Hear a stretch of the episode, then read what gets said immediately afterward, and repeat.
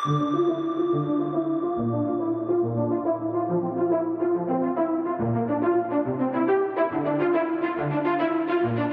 is the Multi Faith Matters podcast. I'm your host, John Morehead.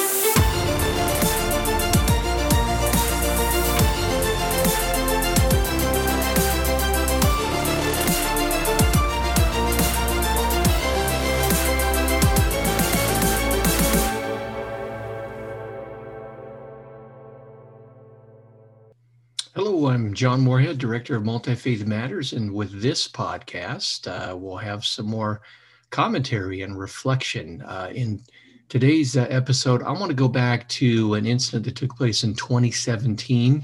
Uh, it may appear dated, being a few years old, but I think it's actually more relevant for consideration now. It goes back to an event uh, where Senator Bernie Sanders uh, was grilling and questioning uh, nominee Russell Vought. I hope I'm pronouncing his name correctly.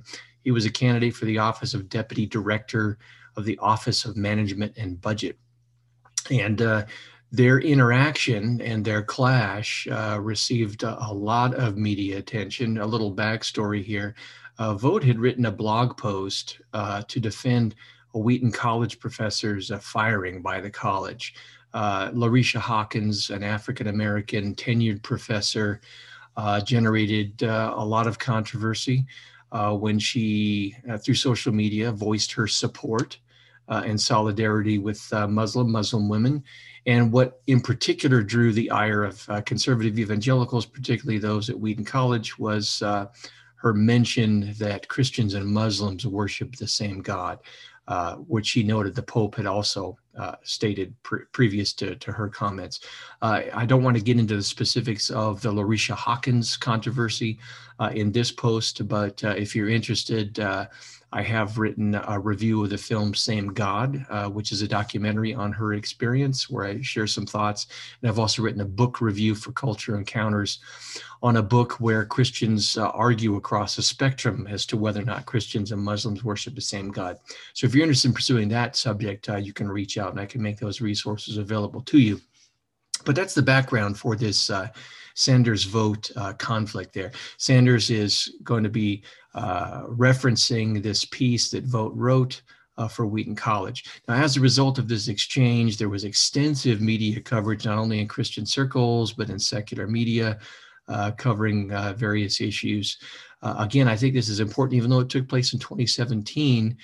Uh, these uh, items, these issues are perhaps even more important now in the post Trump and what I think is turning out to be a post evangelical era in America. So, uh, with that, I will do the share screen and we'll go over here and let you listen. Let me get to this issue uh, that has bothered me and bothered many other people.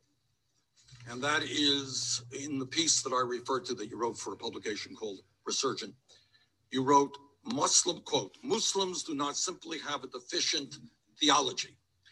They do not know God because they have rejected Jesus Christ, his son, and they stand condemned. End of quote. Do you believe? Do you believe that that statement is Islamophobic? Absolutely not, Senator. I'm a Christian and I believe in a Christian set of principles based on my faith. Uh, that post, as I stated in the questionnaire to this committee, was to defend my alma mater, Wheaton College, a Christian school that has a statement of faith that includes the centrality of Jesus Christ for salvation. And again, I apologize. I do forgive me. I, we just don't have a lot of time. Do you believe that people in the Muslim religion stand condemned? Is that your view?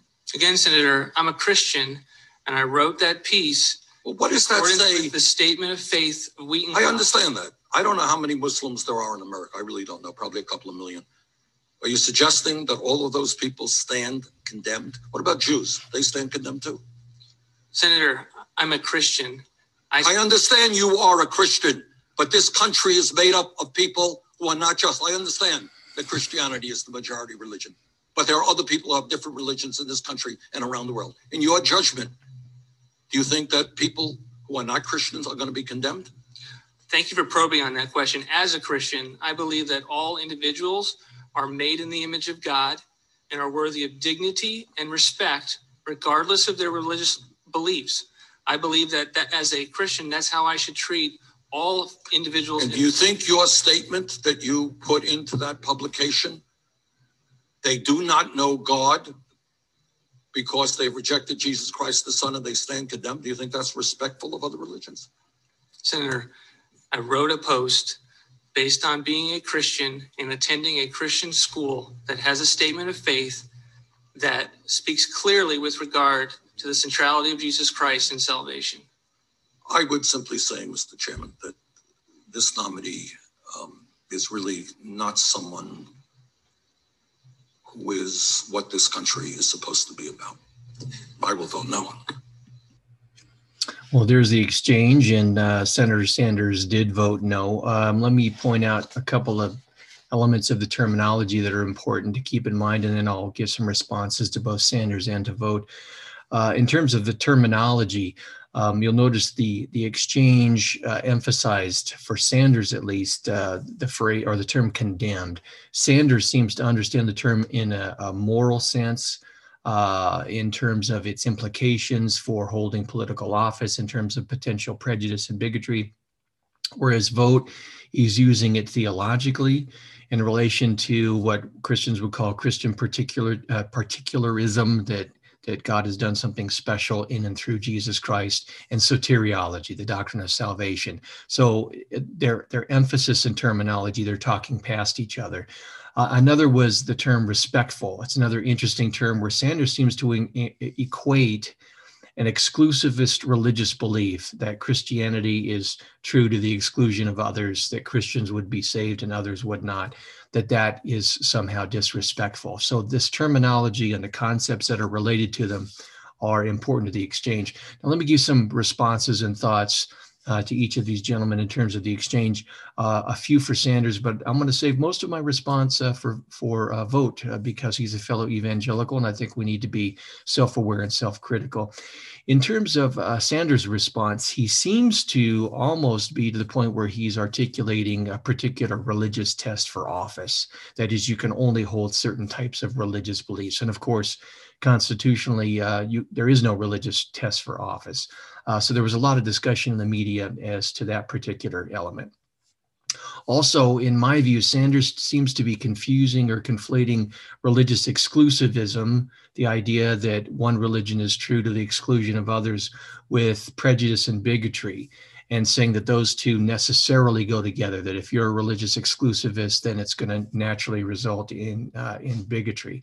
Um, I want to point out that religious exclusivism can many times result in bigotry, but it doesn't isn't necessarily so. Uh, I would be a religious exclusivist in terms of Christianity and its truth claims, and yet uh, I work very hard uh, not to practice prejudice and bigotry. So the two don't necessarily go together, but that was one of Sanders' concerns. And then Sanders seems to be promoting uh, a naked public square, the idea that, well, you know, uh, there are only certain kinds of views that should be articulated, particularly by a politician or somebody holding public office in the public square, and certain religious views just aren't welcome there. That's the naked public square idea that religious ideas are too controversial, let's just keep them out.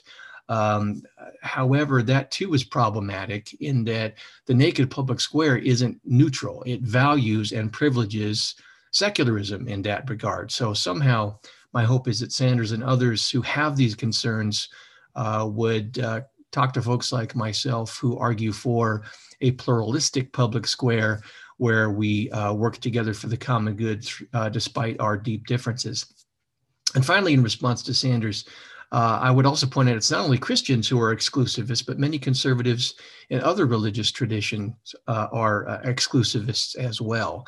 And so it, it's not just Christians who happen to hold the majority in evangelicals uh, that that have these concerns and articulate them in connection with their faith um, but others do as well. So this remains a viable issue, whether a Christian's running for office or holding, hoping to hold a civil uh, servant position, or whether somebody who is a conservative in another religious tradition is.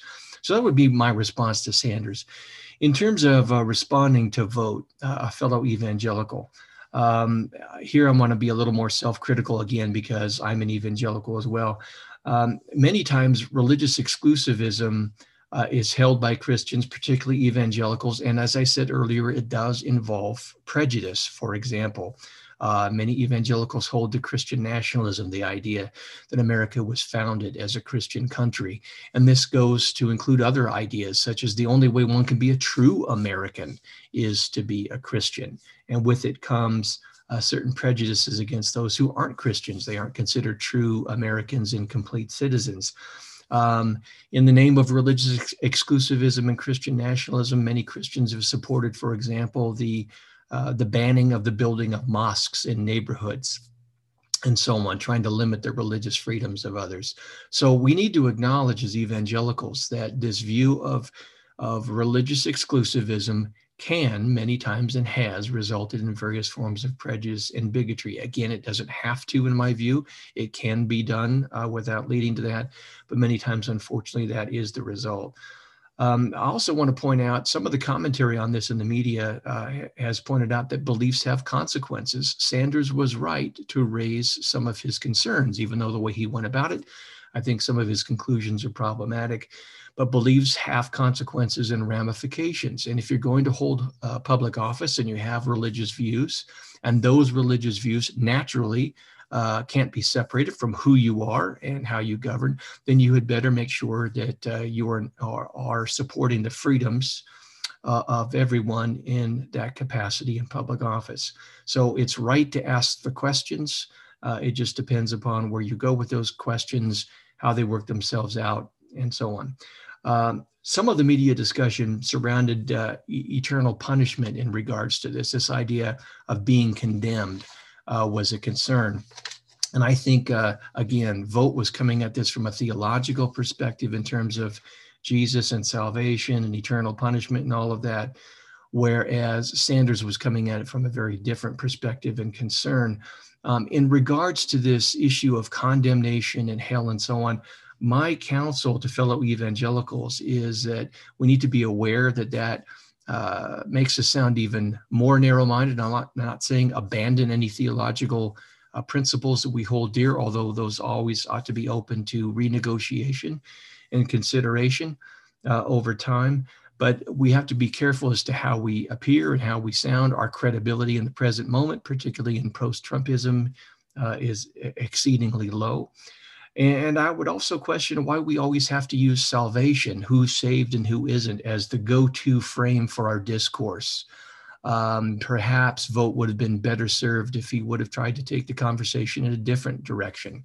Um, he hinted at that a little bit with his comments about everybody being created in the image of God, but he really could have started with that and fleshed that out. And perhaps that might have alleviated some of uh, Senator Sanders' concerns.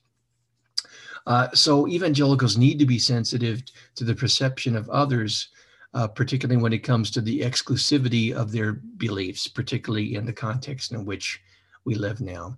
So while many evangelicals, uh, uh especially Sanders, found Vought's, theological beliefs offensive, uh, I would just close by saying we have the right to offend each other in the name of holding religious beliefs and other ideas that some might find distasteful and which contradict uh, others' deeply held beliefs. So somehow, as we practice multi-faith engagement and religious diplomacy, uh, the key is to to discuss our deep differences, even those which we might find mutually distasteful, and find a way to develop trust uh, so that we can work together for the common good through this. So, this exchange between Vought and Sanders from 2017, I think, uh, continues to have important lessons, maybe even more so for us in 2021. Well, I hope you uh, found this issue of the Multi Faith Matters podcast helpful. There are other uh, editions of the podcast that you can find. We're now hosted on Podbean. We've got a Podbean page that will, uh, I'll include a link on the YouTube page for that. And uh, we also have other resources that you can find at our website at multifaithmatters.org. Please take a moment to rate our podcast, to subscribe to the videos at the YouTube page. And of course, as a nonprofit organization, we uh, are able to do what we do through the generous support of our listeners and viewers. So if you find this helpful, uh, please go to our website, and click the donate button, or our Patreon page at the podcast and uh, consider something even as much as $1 a month.